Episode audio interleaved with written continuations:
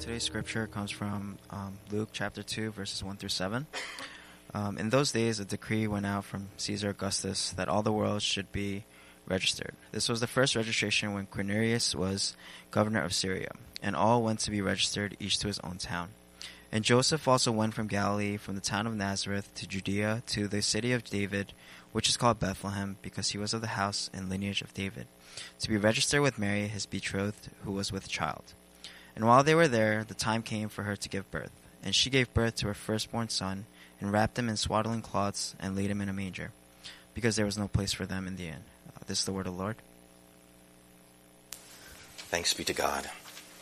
All right, folks, bow with me and let's ask for the Lord's blessing.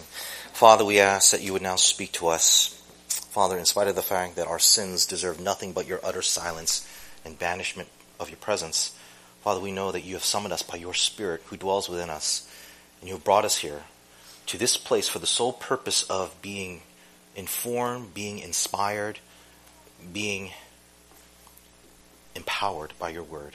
And we ask that you would now speak to us, meet us where we are, in our struggles, in our sorrows, in our fears, lift us up, and guide us to the hope that we have in your Son.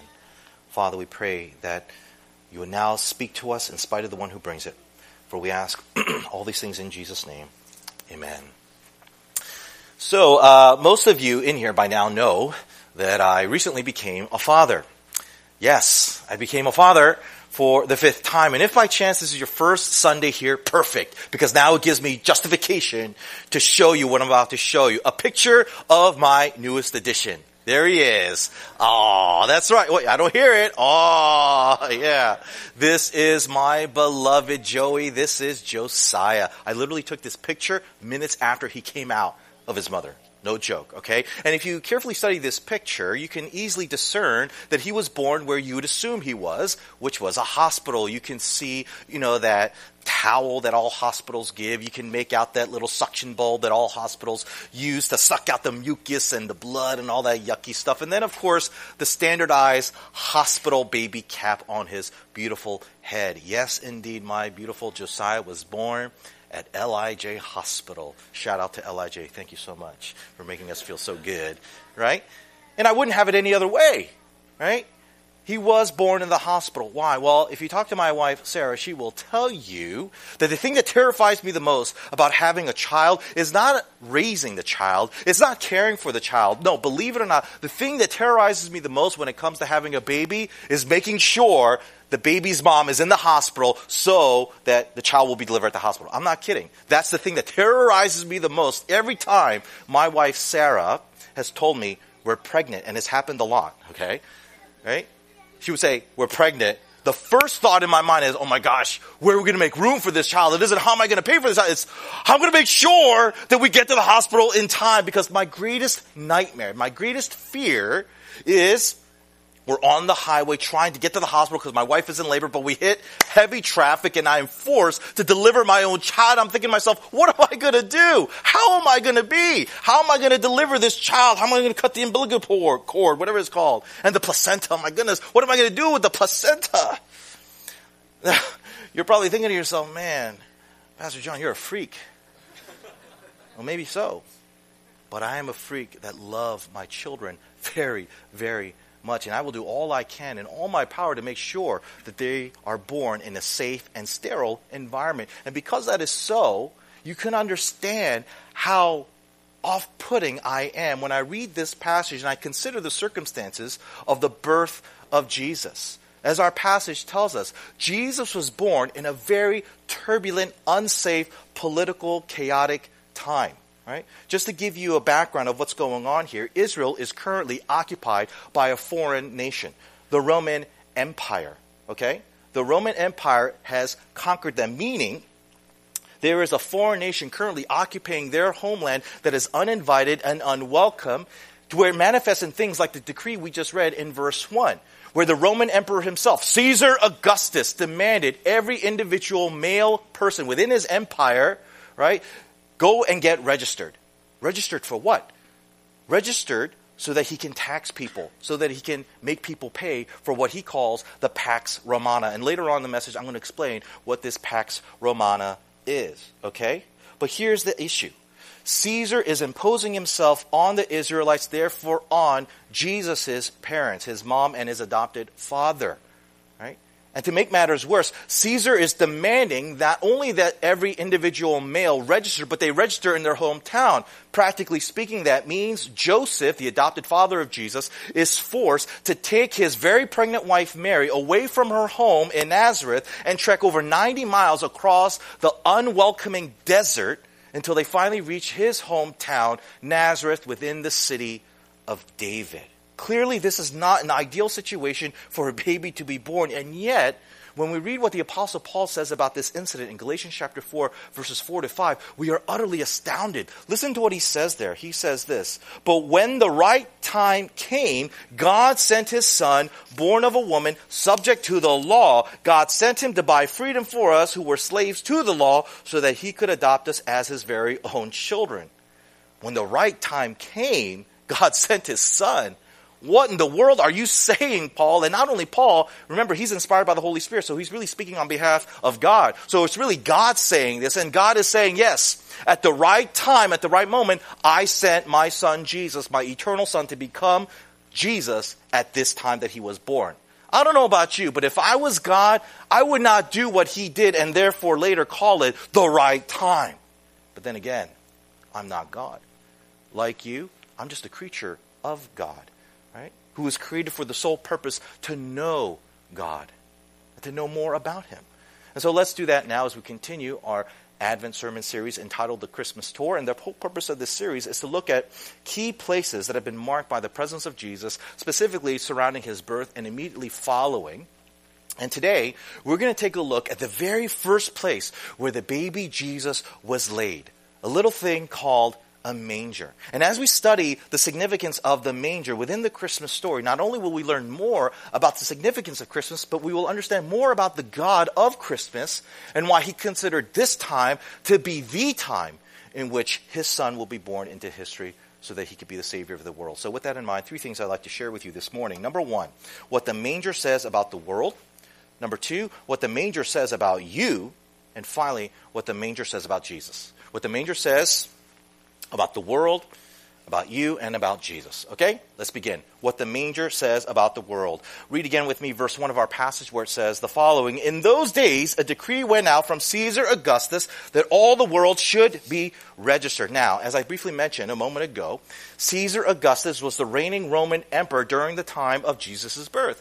And whenever there is any name dropping, as we have just seen Luke do, we ask the question who exactly was this Caesar Augustus? What kind of person was he seen in the eyes of others? Well, consider this quote from a man who lived not only during the time of Caesar Augustus, but also under the reign of Caesar Augustus. This is a quote from a Jew, a philosopher Jew by the name of Philo of Alexandria. Listen to how he perceived this man known as Caesar Augustus. He writes this quote, He was the first and the greatest benefactor in that he displaced the rule of many and committed the ship of the commonwealth to be steered by a single pilot, that is himself. A marvelous master of the science of government. The whole habitable world voted him no less than celestial honors. These are so well attested by temples, gateways, vestibules, and porticos. They knew his carefulness and that he showed it in maintaining firmly the native customs of each particular nation, no less than of the Romans, and that he received his honors not for destroying the institutions of some nations in self exaltation, but in accordance with the magnitude of so mighty a sovereignty,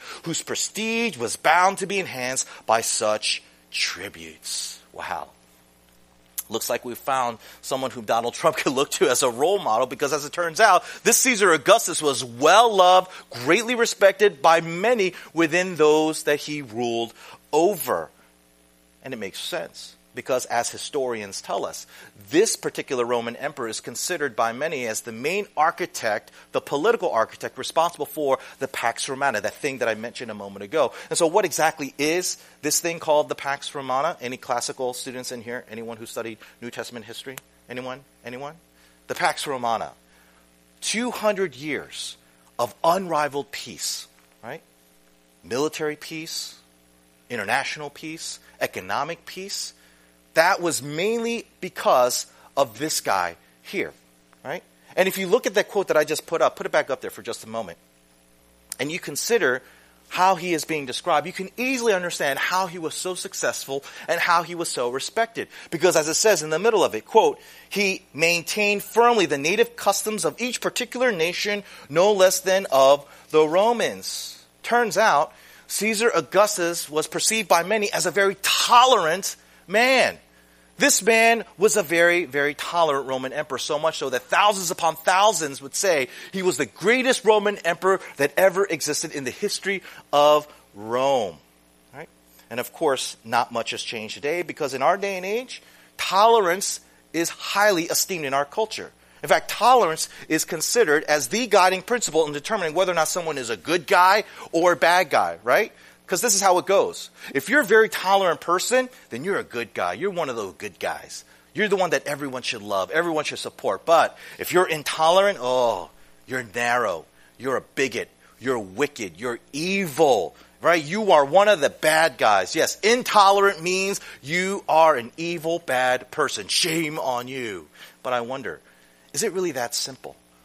The reason why I ask that is because look again at the first half of verse 1 right? The second half of verse 1 and what it says what Caesar Augustus did. What did he do? He demanded that the whole world, that is those under his empire, which pretty much encapsulated the whole known world at the time, he demanded that everyone go back to their hometown and be registered. In other English translations, that word is sometimes used instead for census. Now, what is a census? A census is a massive tax. Again, it's where he registers everyone so that he could tax other people. He could tax the whole people. Again, why did he want to tax the whole people? So that he could fund this thing known as the Pax Romana, peace. Oh, didn't you know? Peace ain't cheap, right? How else was he going to pay the foot soldiers, the cohorts, the centurions, the legionnaires, the Praetorian guards, right? See, in the ancient world, peace was a violent business, and it still is a violent piece, uh, still a violent business in other parts of the world today. See, violence is required in order to have worldly peace, in order to get it established, and furthermore, more violence is required in order to protect that peace that was established. You guys know that word, right? Protection, as in like when crooked cops or thug gangs provide quote unquote protection for terrified business owners so long as they pay their protection fee so there can be peace in the neighborhood. You see, life teaches us there's always two sides to a story, especially when it comes to people who make it into history books. For some people, Caesar Augustus was this great political figure who was a great champion of tolerance for everybody. But then there for other people, Caesar Augustus was a terrifying figure that you better not cross. Otherwise, some very out of character people will come chasing after you, collecting on his behalf. Case in point Joseph, the husband of the very pregnant Mary. Why in the world would Joseph risk the life of his wife and her child if Caesar Augustus was this great, tolerant, kind, gregarious person? The answer? He wouldn't. You see, for Joseph and Mary, they both knew that as tolerant as Caesar was, he would not have tolerated them not obeying this decree that he gave away. Right? And it was because of this historical situational context, God said in heaven, now now is the time for my eternal Son to come into the world as Jesus. Let me explain. The Bible teaches us that God is the greatest history teacher ever. Why? Because unlike those boring history teachers that we grew up with who were very limited in just teaching us the specific external events of society, God is able to take history and teach us about the human, universal internal conditions of the human heart. And this passage is no different. You see? Because here in this narrative that chronicles the Christmas story, God is using the historical moments of this particular t- time to convey one main idea about the world we live in. And you know what that idea is? It's simply this this world will not tolerate Jesus. Let me say that again. This world will not tolerate Jesus. And because he will never be tolerated, he will never be welcome. Even at a time of such great peace like the Pax Romana, even when it's ruled by someone who's considered the most tolerant person on the earth, even if he came in the most tolerable form ever a human being could ever come in a helpless, cute, innocent baby. The fact that the baby Jesus had nowhere to lay his freshly birthed head except in a disgusting manger is the world's way of telling God, we will not accept, we will not tolerate your Jesus. Now, the natural question that arises from this is why? Why would a world that claims to value tolerance so much not be so towards Jesus? I recently came across a quote by a main, main man, excuse me, I'm a little nervous, I don't know why, but a man by the name of Thomas S. Helmbock, or excuse me, Thomas A. Helmbock. You're thinking to yourself, well, who's Thomas A. Helmbock? Well, at one point of his life, he was the vice president, executive vice president of the National Lambda Chi Alpha fraternity. Now you're like, wait a minute, PJ, are you about to quote a frat boy?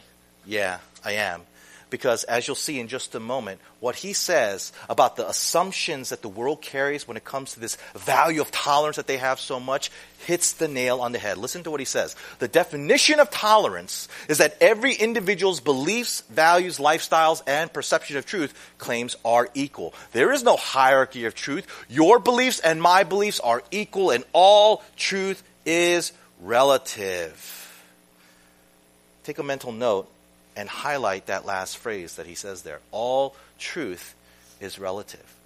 This is the assumption that fuels the value that our culture has when it comes to this idea of tolerance. And basically, what it means is this what's true for you isn't true for me. And what's true for me doesn't have to be true for you. And so long as we agree that this is true, then I will tolerate you. Then I will like you. Then I will befriend you. Then I will recognize you as a good guy. Do you kind of see the irony of that? There's no truth except the truth that there is no truth. Right? You guys get the irony behind that statement? Right? This is the underlying assumption of our world's conception of tolerance and why it values it so much because there is no such thing as truth with a capital T. So imagine how a person who thinks this way is going to react when they hear later on a grown up Jesus saying this about himself in John's Gospel in the 14th chapter, starting in verse 6, we read. Jesus answered, I am the way and the truth and the life, and no one comes to the Father except through me. What, Jesus? Excuse me? Did you just claim there is such a thing as the truth? And furthermore, are you saying that you are the truth? How intolerant of you. I will not tolerate you, Jesus. What do you think about that? You know what Jesus is going to say? He's going to say, Fine. You don't have to tolerate me. Don't tolerate me. But just know this by not tolerating me, you're going to end up not tolerating yourself. What? Yeah. What is this mental jujitsu you're doing, Jesus? No, it's true. Jesus is going to show us in just a moment. If you don't tolerate him, you end up not tolerating yourself. How? Let me go to my next point to explain what the manger says about you. Now, being that we are this far into Christmas, I'm sure by now you've either seen a picture or an image that tries to capture what our text is describing here. Maybe it was because of a Christmas card that you opened that was mailed to you, or maybe you drove by a little church that had large figurines depicting the scene like the up on the screen, right? This is famously known as the nativity scene the nativity scene, and I believe is because of images like this that has caused billions of people today to be so misguided, including many, many Christians. Here's why. Take a closer look at this picture. What do you see the baby Jesus doing? He's in a small wooden stable like structure surrounded by animals, right? Cute little animals eating hay, hanging out, you know, like you would do if you went to a local farm or you went to an old, you know, zoo in some small town somewhere in, in, in middle America, right? Now, let's go back to the text. Go back to the text for just a moment. Where in these verses do you read anywhere about anything being remotely about wooden structures, a stable, anything that looks anything like what we just saw, right? It's not there. It's not there. In fact, early historical sources tell us that Jesus was actually born in a cave. That's what the early historical sources tell us, which is why in a recent movie adaptation on the birth of Jesus called The Nativity Story, it depicts the nativity scene like this inside of a cave. So here's the question. If the earliest historical sources tell us that Jesus was born in a cave, why then today do we see pictures of the nativity story, the nativity scene, excuse me, of Jesus being in something like a wooden shed, stable, ranch, whatever. Why? The answer? It's because of the word of the day. The word of the day. What is this, a Sesame Street? No, you know what I mean. The word of the day. The main word of today's message. The manger. Verse 7. What is a manger? Well, I'll tell you what a manger is not. A manger is not a wooden structure. Okay? I was a youth pastor for many years, and I cannot tell you how many times so many youth group students would tell me, Yeah, Jesus, I drove by, you know, a manger. I was like, You drove by a manger? Yeah, you know, the wooden shed. I was like, That ain't a manger, man. They're so used to just reading the Bible story and they, they just assume and they see those pictures, they make this correlation. Oh yeah, a manger is like a little stable that, no, that's not a manger. Dummy? That's what I'm thinking in my head. Do you know what a manger is? This is a manger, right?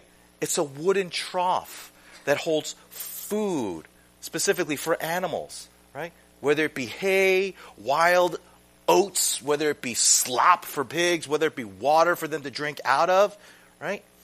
This is a dish tray for animals. This is the dinner plate of an animal. This is what Jesus lay in, right? It's a, it's basically a, a, a tray for food for animals to eat out of. And it's because of this medieval artists started thinking, oh, if there's a manger, there must be animals, right? If there must be animals, there must be like little, you know, slots for them to sit into, like a stable. No, no. The text only says that Jesus was born in a manger. He was laid in a manger. He was laid on a dinner plate for ponies, for sheep, right? Now, just to remind you, Christian, the Bible teaches us that our God is a sovereign God. And what that basically means is that He's in full control of what everything happens in history. He's proactively involved to where nothing happens by accident, nothing happens by coincidence, which means God the Father intentionally, purposely orchestrated the Christmas event so that his son would end up on a dinner plate for animals. Here's the question why? Why? Well, let's think about it, okay? What is one of the central message of the Christmas story? One of the central messages of the Christmas story is that God, Jesus, the Son, right, came down to the world. Why? Because the world would never want to go up to him. Because again, the world cannot tolerate Jesus. Ever. Okay? And by coming down to us the way that he did to where the first physical contact of the world that he had was on an object that animals ate out of, that's God symbolically telling us that when you don't tolerate Jesus, you end up like an animal. Specifically, you end up eating like an animal. And you're like, huh? Speak for yourself, PJ. I don't eat like an animal. I mean, I eat animals, but I don't eat like them. I don't eat hay. I don't eat slop. You know, I don't eat those rock hard pebble chunks that I give to my dog to eat, you know. I don't know what you're talking about. To which I would reply, yes, you don't know what I'm talking about because I'm not saying that you eat the same kinds of food that animal eats. Rather, what I am saying is that you have the same mindset that animal has when it comes to their hunger. Right? Stay with me for just a moment. When an animal is hungry, what are they hungry for? When an animal is hungry, what are they hungry for? Are they hungry for a long-term committed monogamous relationship? Are they hungry for a corner office in the city somewhere? Are they hungry for a prestigious university plaque from a prestigious institution of learning? No. When an animal is hungry, it's hungry for just one thing. When an animal is getting hungry, it's thinking just one thing. What am I hungry for? Food, water. That's all it cares about, right? When it comes to their hunger, animals are very one dimensional, right? And that's essentially what I am saying. Oh, don't get me wrong. I am not saying that we only hunger for food, but what I am saying is that we are one dimensional like animals when it comes to how we understand our hunger. Because we believe that the things that we are hungry for are only found in this one dimension we are currently living in, this material dimension that you can see, touch, hear, smell, and yes, of course, taste. You see, even though we get hungry for a variety of different things food, relationships, success giving the impression that we're so multidimensional in the things that we crave, in reality, that's simply not true. Because the truth of the matter is, for all the different things that we are hungry for, they all carry one assumption. The only thing I'm hungry for is found in this dimension of space and time, which further assumes that there is no other dimension out there in reality that I would ever be hungry for. That's the assumption. That's one dimensional hunger. And do you know what eventually happens when you hold on to this belief? You carry this assumption for a long period of time. You know what happens? You become intolerant of that belief. You become intolerant of that belief. What's the standard definition of intolerance? Unacceptable, right? The longer you hold on to this belief that the only thing you could ever be hungry for, meaning that satisfaction, ultimate satisfaction, could be found somewhere in this space time realm, this space time dimension you live in, eventually you will get fed up and you will not tolerate it. You will not believe it anymore. You will not accept it anymore. Why? Because at some point, you will have had your fill of the world and you'll come to discover you are still hungry. In his critically acclaimed book, Henderson the Rain King, author Saul Bellow writes about a man by the name of Eugene Henderson. Eugene Henderson, a very good looking man, very wealthy man, very well connected man, a social elite during his time. A man who has all the resources available to him to where there is nothing that he could not eat, literally and metaphorically. At one point in his life, after having his fill of what this dimension offers to him, he finds himself haunted with an inner voice that simply says two words over and over in his head. And you know what those two words are? I want, I want, I want. Take a listen to his frustration in his experience of this inner voice. He says this There was a disturbance in my heart, a voice that spoke there and said, I want, I want, I want. It happened every afternoon. And when I tried to suppress it, it got even stronger. It said only one thing I want, I want. And I would ask, What do you want? But this is all it would ever tell me. It never said a thing except, I want, I want, I want. At times I would treat it like an ailing child whom you offer rhymes and candy. I would walk it, I would trot it, I would sing to it or read to it. No use. No, no. Through fights and drunkenness and labor, it went right on. In the country, in the city, no purchase, no matter how expensive, would lessen it. But this was no better guess than the others. The demand came louder. I want, I want, I want. What's this man's problem? You know what his problem is? He's hangry. Not angry, hangry. You guys know what hangry is? In my household, I know it very well, right? It's when you are very, very angry because you are really, really hungry. And the more hungry you are, the more angrier you get. That's hangry, right? Here's the thing the Bible tells us the reason why the world is as dysfunctional and as broken and as dark as it is, is because it's filled with hangry people. Again, the Bible tells us the reason why the world is as dark and as perverted and as messed up as it is is because it's filled with hangry people. Why this world is filled with violence, political corruption, greed, racism, dysfunctional families, and deception.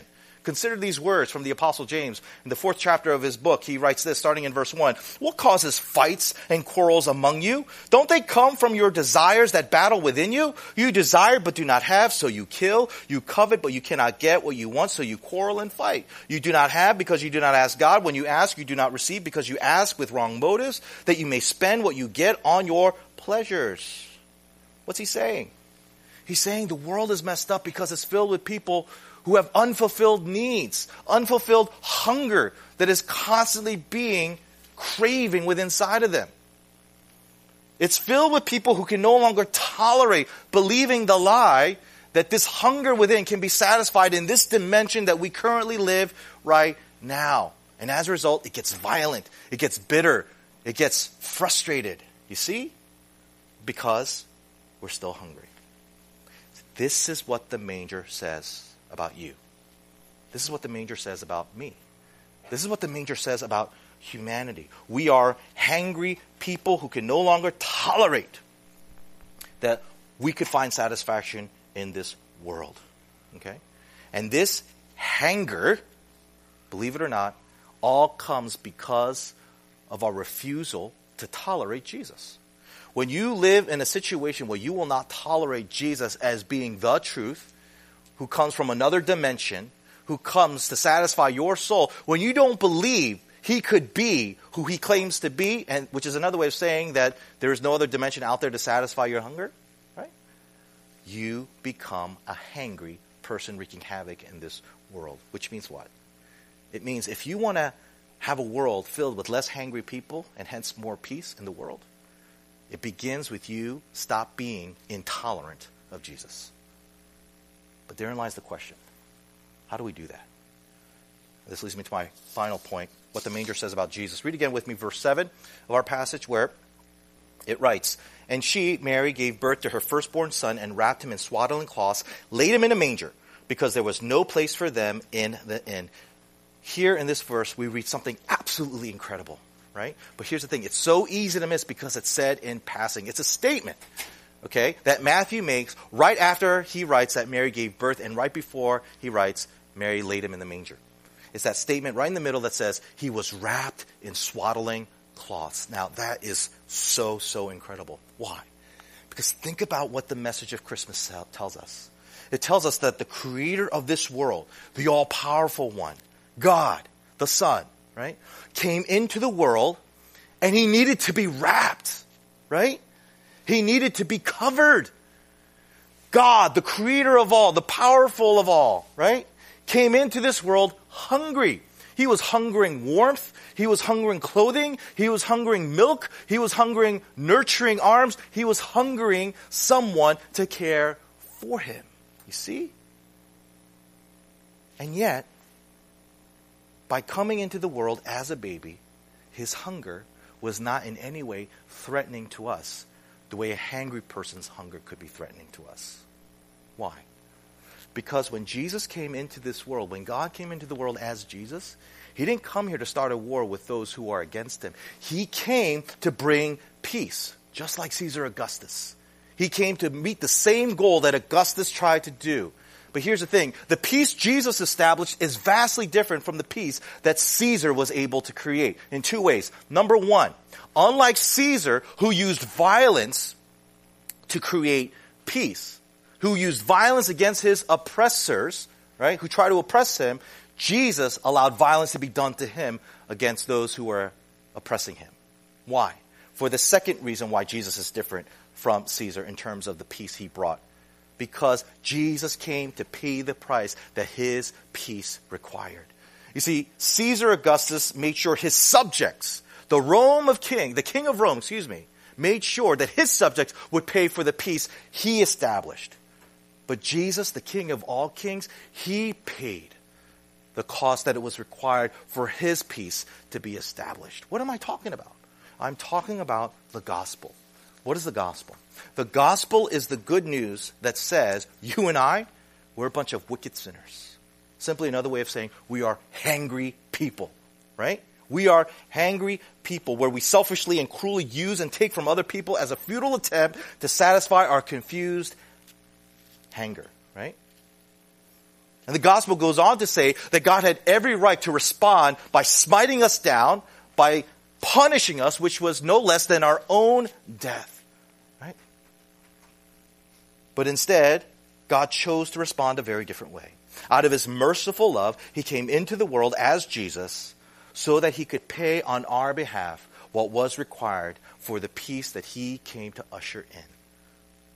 And he did it through his death. Death that culminated by his bloody offering on the cross. That's what the cross is. The cross is God's payment so that his subjects would not have to make that same payment in order to have that same peace. Jesus provided the payment for the peace at Calvary's Hill. And because this payment was made, there is now true peace for those who recognize that there is a love that is not part of this dimension, a love from another dimension that came down to us so that we can have this love and finally have a satisfaction to a hunger that nothing and no one on earth can satisfy. That is what the Christmas story is about. That is what the manger says about Jesus. The manger tells us that you and I, that we, we are hungry for Jesus. We are hungry for his love a love that cannot be matched, a love that cannot be overtaken by any other love on this earth. That's what he is saying. This is why Jesus would say such weird and odd statements, like in John chapter 6. Listen to what he says there. He says this, quote, starting in verse 53. So Jesus said again, I tell you the truth, unless you eat the flesh of the Son of Man and drink his blood, you cannot have eternal life within you. But anyone who eats my flesh and drinks my blood has eternal life, and I will raise that person on that last day. For my flesh is true food, and my blood is true drink. Anyone who eats my flesh and drinks my blood remains in me, and I in him. I live because of the living Father who sent me. In the same way, anyone who feeds on me will live because of me. What? No, you know what he's saying. He is saying what the manger says about him. We hunger specifically, exclusively, uniquely, and only for the love of Jesus. Right? We hunger for that the most important hunger that is in a human being. The most important hunger that informs and gives meaning and purpose to all the other hungers we could have in this life. It's a hunger for Jesus' love. And I tell you, once you are satisfied with it, you know what happens? All of a sudden, Jesus not only becomes tolerable, tolerable, he becomes an obsession.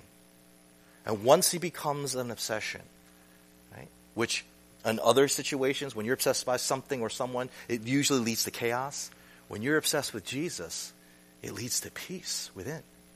And once you have peace within, pretty soon, the more people who are like that, now you have a city that is peaceful. Now you have a world that is peaceful. Now you have peace on earth. It begins with what satisfies you which is really only one our Christ and our Savior Jesus. There is a peace that only Jesus can provide that no other peacemaker can create.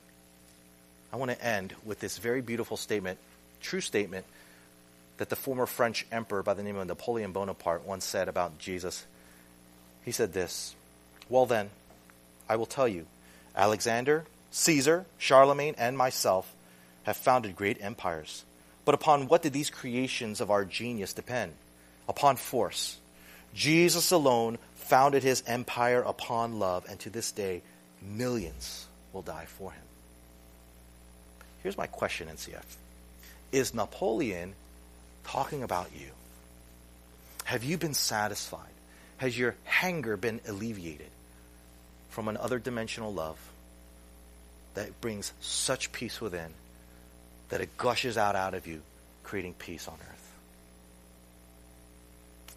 I want to end today's message by thinking about some next steps for you to consider. First, if you're here investigating the Christian faith and today's message really resonated with you to where you feel you're ready to make Jesus the Lord of your life and recognize Him that is who He is, then take this time to pray and go to Him and ask God to be in your life. And come talk to me, talk to Pastor James. We would love to help you get started on this new journey known as your walk with God. Number two, this is to you, the rest of you, NCF. I ask this question. Am I, ask yourself at some point this week, am I intolerant of Jesus? Now I know that kind of sounds offensive for me as your pastor to tell you to do because assuming that you consider yourself as a Christian, like, of course I'm not intolerant of Jesus. But let's ask some real honest diagnostic questions, such as Do I find myself feeling a lack of hunger for Jesus in my life? do I find other things, other goals, other dreams more satisfying to me than the idea of knowing more of my master?